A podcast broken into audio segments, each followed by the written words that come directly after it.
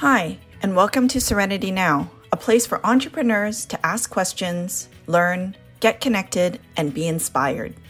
Join us as we talk about all things business and the search for the ever elusive Serenity Now in both business and personal life. In today's episode, Serenity Now for Entrepreneurs unpacks funding for businesses and shares expertise that many listeners seek. Nina shares her perspective as a serial entrepreneur and what she did to finance her companies and what she now wishes was known from the start.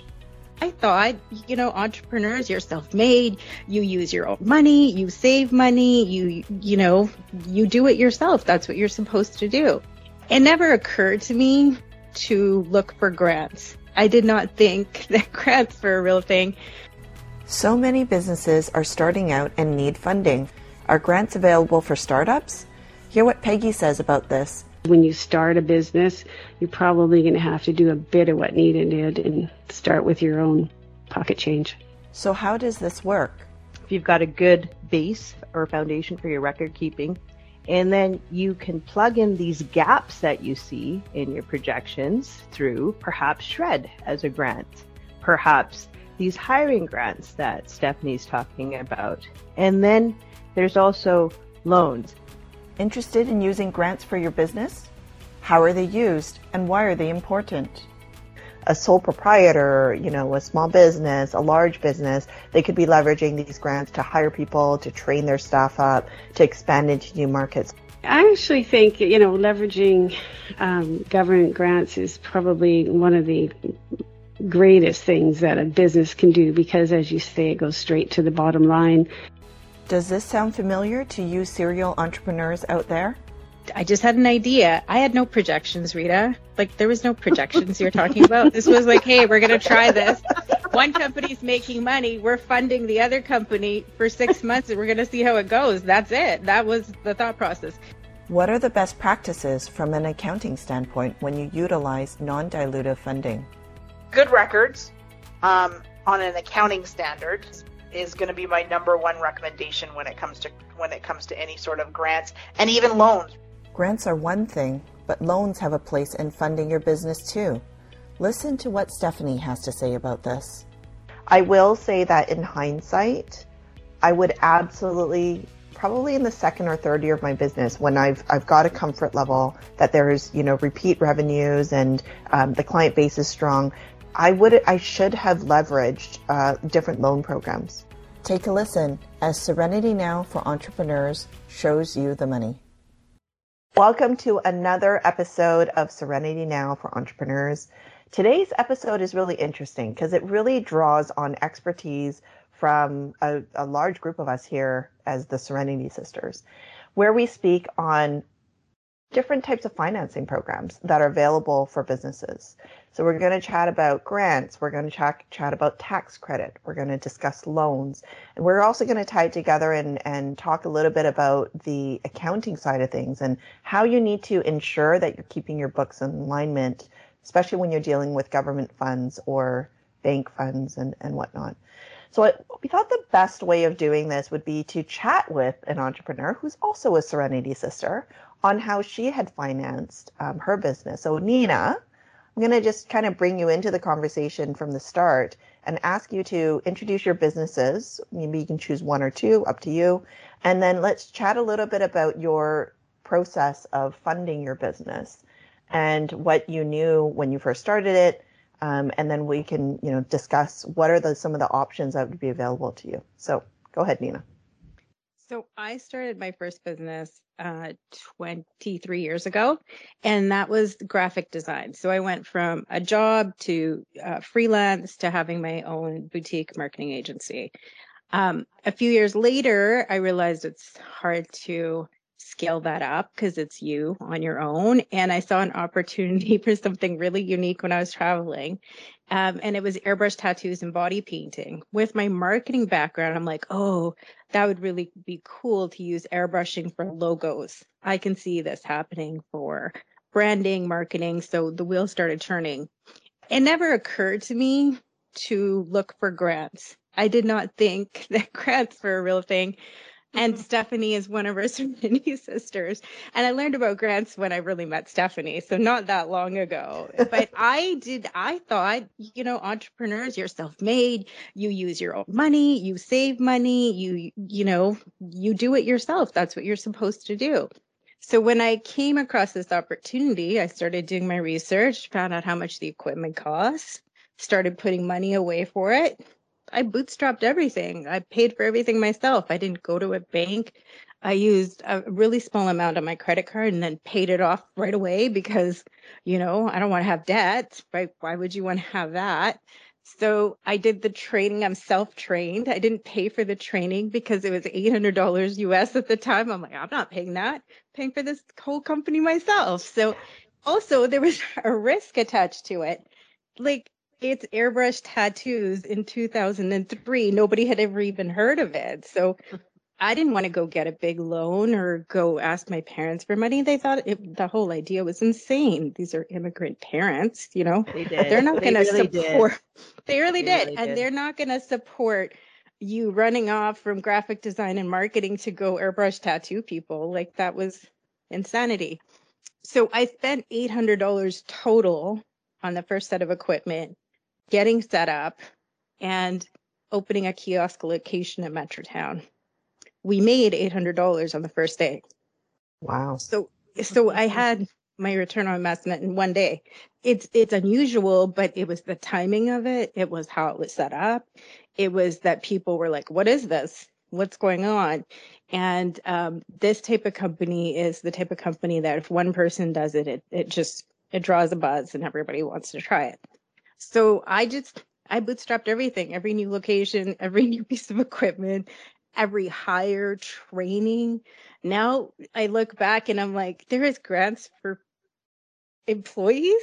There was like, yeah. you know, I I had no idea. In my mind, I thought grants were for not for profits.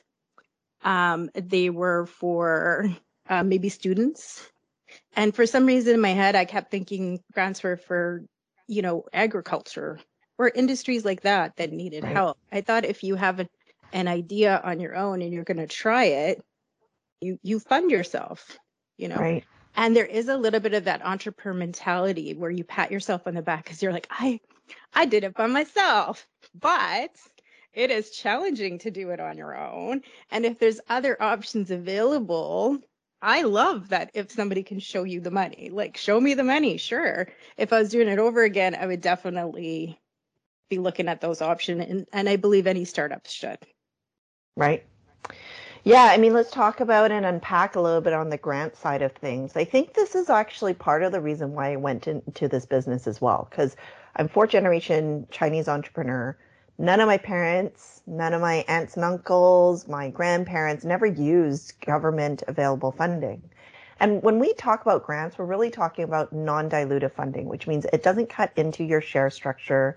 The government doesn't take a portion of your company because they gave you some money and it's not repayable. So if you're using it correctly and you're using it for what it was meant for, um, you do the reporting on it, then essentially it's kind of like, okay, take the money and go. Um, so absolutely, you know, when I started the business, my understanding was also that everything had to be really high tech. You had to have some like innovation to be able to access funding. It's for research and development. You know, we'll we'll chat about that in a in a few minutes because Peggy will bring that into play as well.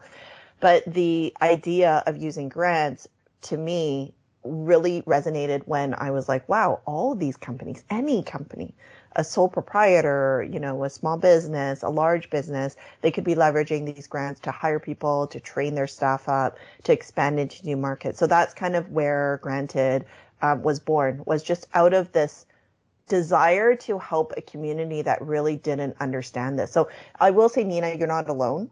It's not like, oh, do other people know this? And grants are really pie in the sky for people. And I think your assumption that grants are for, um, you know, students, that they're for nonprofits, charities, and agriculture, and you know, unique, uh, different industries like that. I don't think that that's a wrong conception. It's just, it's, you know, it's just narrow in the way that um, there's so many grants that a lot of people don't know of. And so I think this, this is exactly what it is. Like a few things that I identified immediately from what you discussed is being able to hire people. What does that do? That gives you the ability to do things that you're really good at doing and then transfer the things that you don't love doing, like admin work, maybe bookkeeping, to somebody else who has the opportunity to learn. And so they can learn from you and, and increase kind of their employability skills. And for that, that's why the government would be offering funding that supports part of their wages. So sometimes these grants are called wage subsidies, right? Because it's subsidizing the wage and it's not forever. You know, it's not like, oh, you hire someone and they're on a wage subsidy for 10 years. It's you hire them and they might be on a wage subsidy for three months or six months until they've learned the skills. And then, of course, Nina, you spoke of training. The opportunity there absolutely is training yourself, maybe training your staff. And in the past, it was if you are the business owner, you're not going to be able to get as much in training funds sure. because they see that as an operational thing, right? But if you're training staff up, you know, how much faster could your business be going if you were able to train someone up to be another technician or to train someone to do social media or to train someone to, you know, do your sales for you? And so opportunities like that are available. And then as you expand, and I know you do events as well, being able to take your products and your services into another country. And so remember, the Canadian government's not going to necessarily want to have competing companies within Canada and funding them to compete with each other.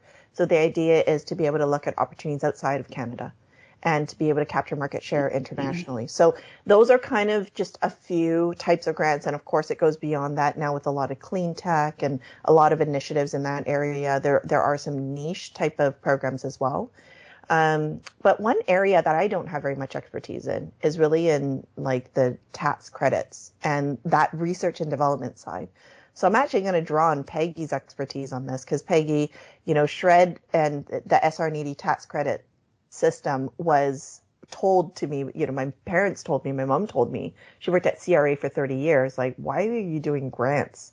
You should do SR&ED. That's way more lucrative and I never I never went into it. It just I didn't have this interest. So I'm fascinated by how you grew your business and and tips that you can share with the listeners today on what are some of the best practice when you're looking at either the Canadian SR&ED uh, program or other tax credits that support innovation in other countries. Right. Thanks, Steph. Yeah, I started my business 30 plus years ago. And when I started Nina, it's kind of funny you're, you're saying you, you didn't think the grants were for people. Well, people didn't believe that SR&ED was accessible. They we had to sell them on the fact that there was government funding out there. 30 plus years later, everybody understands that the scientific research and experimental development tax credits are out there and they're generous and they're unlimited and if you qualify you get them and that's really different from um, some of the grant programs that are discretionary where they can get a budget and the grant fund decides who gets the money. Whereas SR&ED, the wonderful thing about it is, is that if your project meets the eligibility, there is no cap on how much the government will spend supporting those projects. So you are able to claim if your project is eligible. Now, the science side of it is that you have to be not necessarily doing groundbreaking work in the world at large, but you have to be doing something that pushes your own knowledge a little bit. It can be incrementally or it can be a big improvement. And for that, the government will give you a portion of that funding back. It's a great program. It's been around since the mid 80s, and most companies, as I say, are quite familiar with it.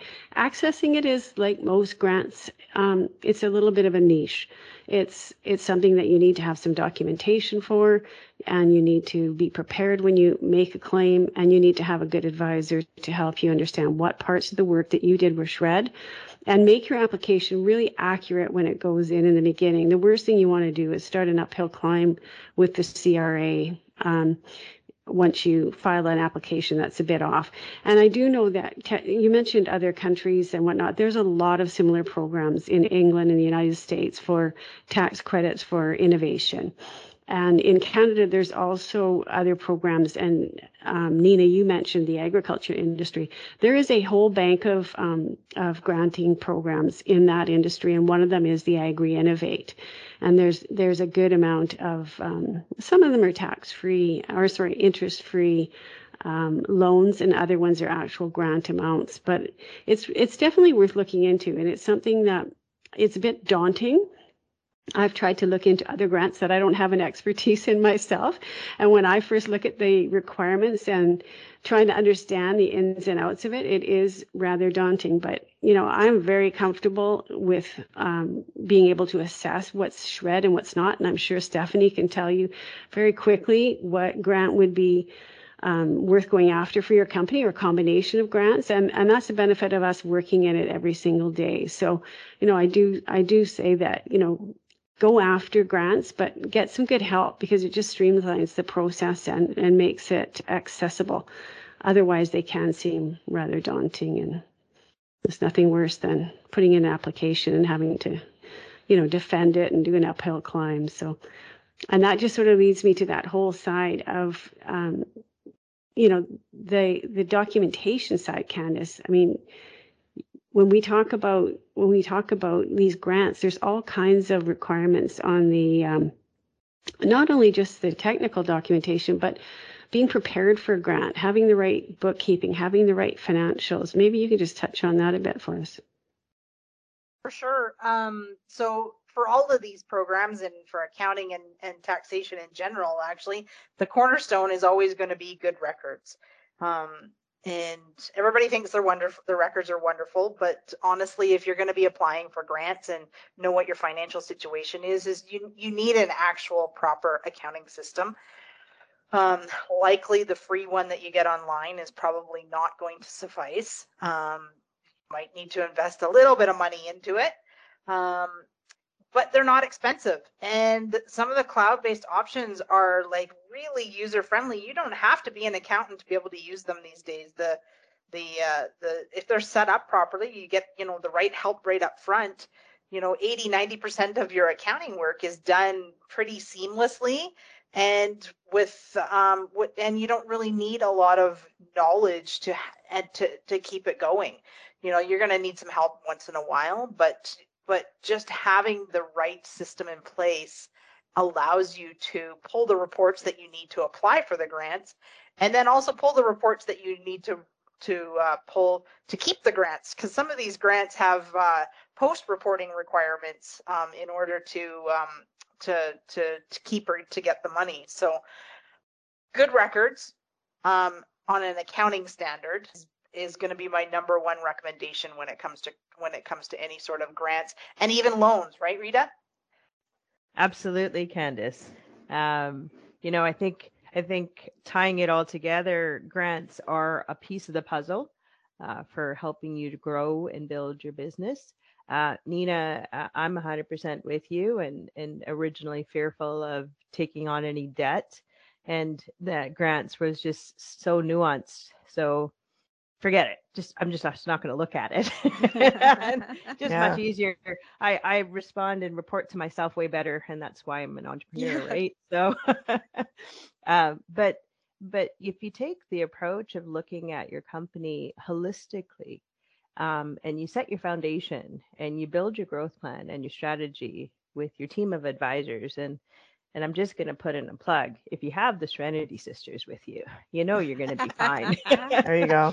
But but you know, all joking to the side, you will have your own team of advisors that you've built up as you continue to build and grow your business. And when you look at the business, it's not just one piece. You can't just look at one area. So as you're growing and building projections, you're going to see shortfalls. So in this month, I will need to hire someone or I will not be able to get the revenues. Or in this month, I'll have a working capital shortfall because I need to be able to cover the additional expense of hiring someone the month before because they're not going to be revenue producing. They're not going to produce their wage for at least another well it'd be nice in 6 months but perhaps not a year you know like until they get through it all depending on their level and their expertise.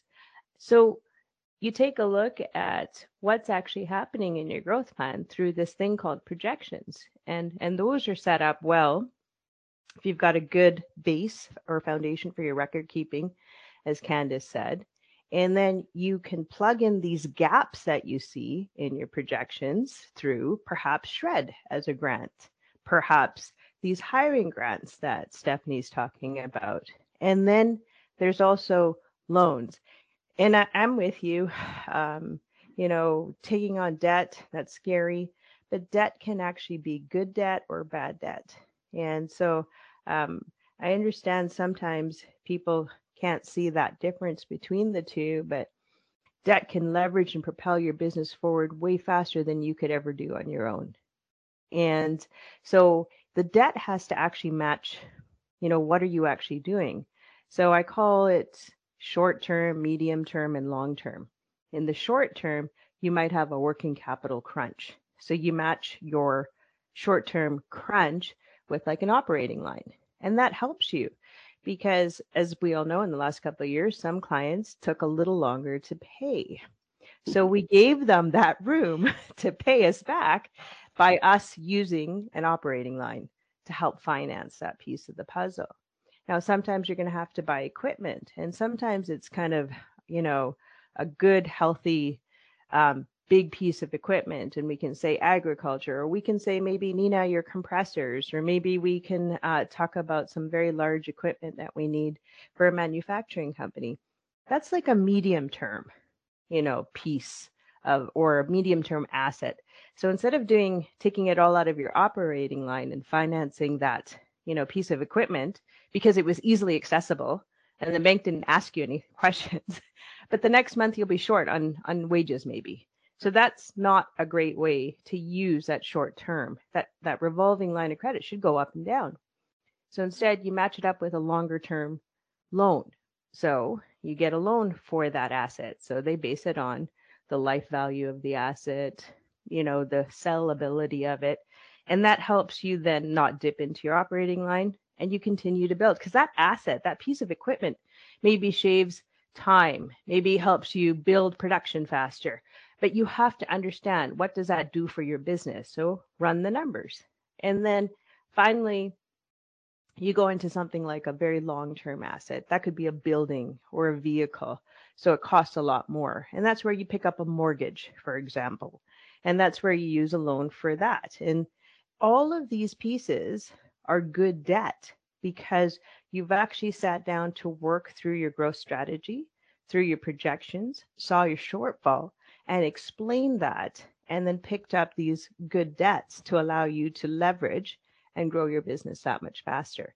But you've also grabbed some of these grants, which are awesome now, now that we have Stephanie here, now that we've got Peggy um, to work on the research side of things. And, you know, I, I think sometimes people feel like they need to learn it all. And my my whole piece for everything and partners for growth and what we're all about don't don't learn it all just do what you're good at because if you try to do it all then you know for example the books will sit on the side of the desk it'll sit there and then you get yeah. stressed and then you look at it and then you have fear and then you have paralysis and forget it it's done you mm-hmm. know so so mm-hmm. hand that off to somebody like candace if you have an idea that could be what we call shreddable pick up the phone and call peggy um, she'll be able to answer those questions pretty quickly and or maybe help you devise a different strategy to allow you to be able to use that and then when it comes to the other pieces or grant side of things give stephanie a call i don't think she's going to say no i'm not here to answer your calls okay so right. you know these are advisors and resources that you get to use that perhaps at the very beginning of the stage or setup of the company you didn't know and besides, you were too busy trying to figure out how to set up a company. So, like, how do you yeah. figure all these pieces out? So, you get to know these nuances and advisors through referrals, through making mistakes and and then building your business but take a holistic approach. That's what we do. So we'll pull in um, stephanie we'll pull in peggy we'll pull in candace as part of the team or great partners that we get to work with for our clients. So hopefully that helps a little bit on the loan mm-hmm. side. I mean how do you get it? That's a whole different It's a whole That's another topic. That's another episode. yeah. Another episode. You know what? You brought up something, Rita, that I think we should mention. I think Stephanie, I get a lot of people coming to us and thinking that certain things are are fundable through grants, and one of them is machinery. And the other one is the startup of a business. And the reality is, you know, one at one time, um, pre 2014, there was a bit of a tax credit on equipment, but it but it wasn't that generous. But certainly, when it comes to purchasing equipment, I think you need to take the view that that Rita has taken. There there is generally not government funding for that, as well as when you start a business, you're probably going to have to do a bit of what did and start with your own pocket change. I'll I'll add to this. You know what's fascinating for me is I'm I'm a cash only girl. I've always always taught like you don't go and take debt on unless you can pay it all off. And so what's the point in doing like a five thousand dollar loan or a line? You know what what's the point in doing that when you're first starting your business? I will say that in hindsight, I would absolutely probably in the second or third year of my business when I've I've got a comfort level that there's you know repeat revenues and um, the client base is strong. I would I should have leveraged uh, different loan programs because it really exactly what you were saying, Rita. Like it does move your business so much faster. If I was able to triple my team or bring in the right technology and not try to do it in a quote unquote air quotes lean manner where you're just piecing things together Yeah. or using like what Candace said, like free technology and it only takes you up to this number of transactions and then you got to Yeah. figure out what you're going to do after that. So it just gives you an, as an entrepreneur a little bit of breathing space. And I think that everybody has a different comfort level with things that are repayable. So obviously loans are repayable. Um, but as women entrepreneurs, there are so many different options that we have um, that can help us a little bit further and give us a little bit more leverage. And you're not then having to put your house as collateral or, you know, a bunch of other things that are your personal assets. So Nina, I think, um, that's kind of what I learned in doing the business. And now I find that I'm, I am a little bit more adventurous in telling people, look at all of these different ways. You know, there's the mo- bank of mom and dad, I say, and there's Yeah. venture capitalists and there's you know and uh and loans and tax credits and grants and savings and and so do it in a way that you're really comfortable with and speak to the professionals to ensure that you're not over leveraging um, Let's talk about that a bit, Steph. Yeah. Actually, I think that's a really good point. Um, you mentioned bad debt. What what do we mean when we say bad debt, good debt? I, I hear what good debt is. I've I experienced good debt where you use the bank's money to purchase something and it grows. You still only owe. I've, I've seen some bad debt. I've seen some companies go awry more in my marketing company, like where somebody's come up with an idea. This is this is what I'm going to try, and like I did with tattoos for now way back then, I just had an idea. I had no projections, Rita. Like there was no projections you're talking about. This was like, hey, we're going to try this. One company's making money. We're funding the other company for six months, and we're going to see how it goes. That's it. That was the thought process. well, that's a plan. have- That's a plan. It's some sort of a plan. Um, the but what I've seen other companies what they do is they go they go hire the best marketing firm for their idea that they don't even know is viable. And now you spent twenty thousand dollars on a website, and I would Oh, say that that is not the best idea. Like test your idea first, see if it's viable, and then go and spend money. And I, I feel like that if you're incurring debt for those kinds of, especially marketing expenditures, when your idea is not tested and proven to be viable, and there's a, like a mark, a target market, not the one that's in your head, but people are actually buying stuff from you, like whatever it is you're selling, then like hold off. As for the bank of mom and dad, the problem with mom and dad is if you happen to have a mom and dad like mine that are incredibly vocal, they're going to want some sort of say so in your business, which you might not want. So proceed with caution there. They're going to tell you, you know what you should do. Hey, I gave you this money, so let Yeah. me tell you what I think, right? So there's there's some things there that could be also bad debt, Peggy. Yeah, especially if you lose it, Nina. Yes, and then you got to go to Thanksgiving dinner with your parents while they're staring at you across the table. I, I'm going to share a little bit. Um, that's such a good point. Sometimes we throw around these terms, Peggy, Mhm. and and we're like, you should know what this is, and and really, we got to take a step back. Um, some of the things that I can call bad debt, you know, is akin to what you were talking about, Nina, is you're leveraging your credit card. But if you're not paying that back within the allotted time, then your rates of interest could potentially just be too high. And you're actually not realizing you're financing your business with a credit card, but you're not calculating that interest rate into your costs. And you're actually not going to be making any money off of your product or good or service because you're paying too much interest. So being cautious about that, but you can also call a credit card good debt because if you use it and and use it right to that last day and then pay within Yeah. that 30 day you're like i just got 30 day terms That is sweet so the other thing is with your customers you can you can use them as a source of financing you know so some people say well how do you how do you do that well you collect your receivables on time and you stay on top of it well another way is you can say i discount what I charged you by 10% if you pay me faster. Does Mm-hmm. it help you? But just run the numbers, do the math. The other source um, could be your suppliers. You can go to your suppliers and say, Can I have 30 day terms? And they're going to say, You're a startup. You're going to get nothing. Not only that, it's cash on demand now. yes. but but then you kind of build that relationship and what i always say is you don't know until you ask so you keep asking after 30 days after 60 days after that you know eventually they're going to say well this person has paid us maybe we'll give them 10 days and you're going to say yes i got 10 days and then you build that out to 30 or 60 day terms another form of bad debt though and please please be really careful about this because i've seen it too often is customers come over to me and say, I just signed on at 26 locations of a retail store. And I freak out immediately. Or I just got this big launch with Costco. I'm not saying anything bad against Costco. Please don't take any offense. We go there. we, we support Costco. but, but what I'm saying is, is that have you looked at the fine print on the terms of payment? So this customer is big.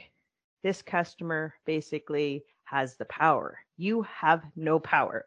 So when one person came over to me and said, I got 26 locations, and they were so excited, they're like, Can you now let's go to the bank and let's get this funding? And I said, No, I'm almost too scared to ask. What are Mm. your terms? And you know, he was like, I don't what do you what do you mean? I'm like, send me the documents. Just let me start reading them because. I'm scared crapless right now. And the terms were 180 days, not from the day you started. It was the date of arrival of the goods. So if this person is let's they were they were in food manufacturing. So you hire the staff, you buy the ingredients, you whip up your recipe, you put it together, get it on a truck and get it to 26 locations. Now think about that cost, that output. And now I have to wait 6 months to get paid on that first one. Mm-hmm. Is that good? Mm-hmm. So so being very careful. So bad debt can come in many different forms. And one of the ones I really like to stress on or try to help people see is be careful of those large orders. be really careful of the large companies. It's exciting to say, hey, I'm with them, but you've got to be ready for that. And that's where a good person like Candace uh, and myself will come along and go, hold tight, hold tight. And, Right. you know we might we might actually say no i've said no to some of these places until a company was ready um Mhm. you know and built enough in their background and their operating line to sustain something like that so good good question Yeah. I I've think- seen, I I've think- seen failures because Yeah, of that. for sure. I With, think with sales. innovative products that, you know, all of a sudden this guy that invented it in his, you know, back shop, all of a sudden is buying $900,000 worth of inventory because he has to supply home hardware Oh, or Home Depot or whomever and and hugely fails but I see his product in there all the time. I have a I have a love hate relationship with inventory. Um, you know, I hate inventory because I don't want to hold it. Because if you hold it, you're actually financing it. The faster you turn it, that's where you make money. Mm-hmm. But in the last two years, what's been happening? How long does it take for stuff to arrive? Yeah. So now you can't do this just in time inventory anymore. That right? sounds like so. a whole new episode. Yeah. We're going to wrap this one up, but I, I love the quick fire. Um, just, you know, if there's any last thoughts or if there's something that you'd learn on here. So um, I'm going to start first, and I will just say there's something that I'd forgotten to mention, which is when you leverage grants or tax credits, remember that it is you're investing in this and then it's a reimbursement process sometimes from the government. So don't assume that the money comes as soon as you sign off on a contract. That often does not happen.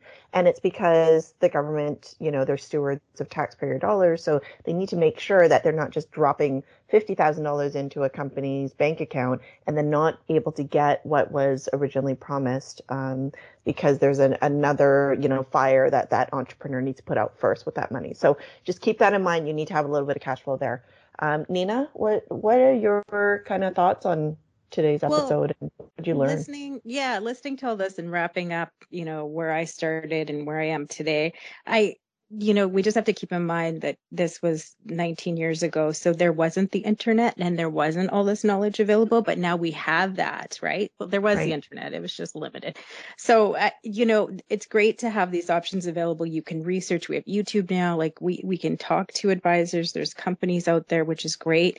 Um, I would just say that, you know, I like to build a business with proceeding with caution. Like I, I like to take it one step at a time and a service company is really different different than a product company. So I was able to bootstrap it. So I would say for those product companies and, and that still be cautious, right?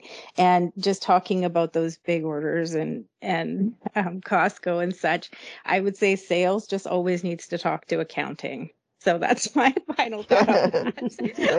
the sales guys needs to talk to the accounting guy and they should be nice to marketing as well. Love it. Um, Peggy, what are your kind of parting thoughts on this episode? I, I actually think, you know, leveraging um, government grants is probably one of the greatest things that a business can do because, as you say, it goes straight to the bottom line. And I always tell my clients, especially if they're involved in innovation and doing new products, that the SR&ED grant is and should be treated like your best customer because mm. there's very few customers that you will dump, say on average, I see $60,000 per client. I would say that's been a pretty consistent average for a lot of years. So $60,000 grant onto your bottom line. I don't know many customers that you'll get that much profit from. So yeah. Rita, thoughts. I was going to say on the on the profit note, I'm just going to jump in here and just remind people that when you're getting these grants, they are usually going to be taxed by the government. It's true. You don't have to repay them. You don't have yeah. to repay them, but you do have to pay tax on them.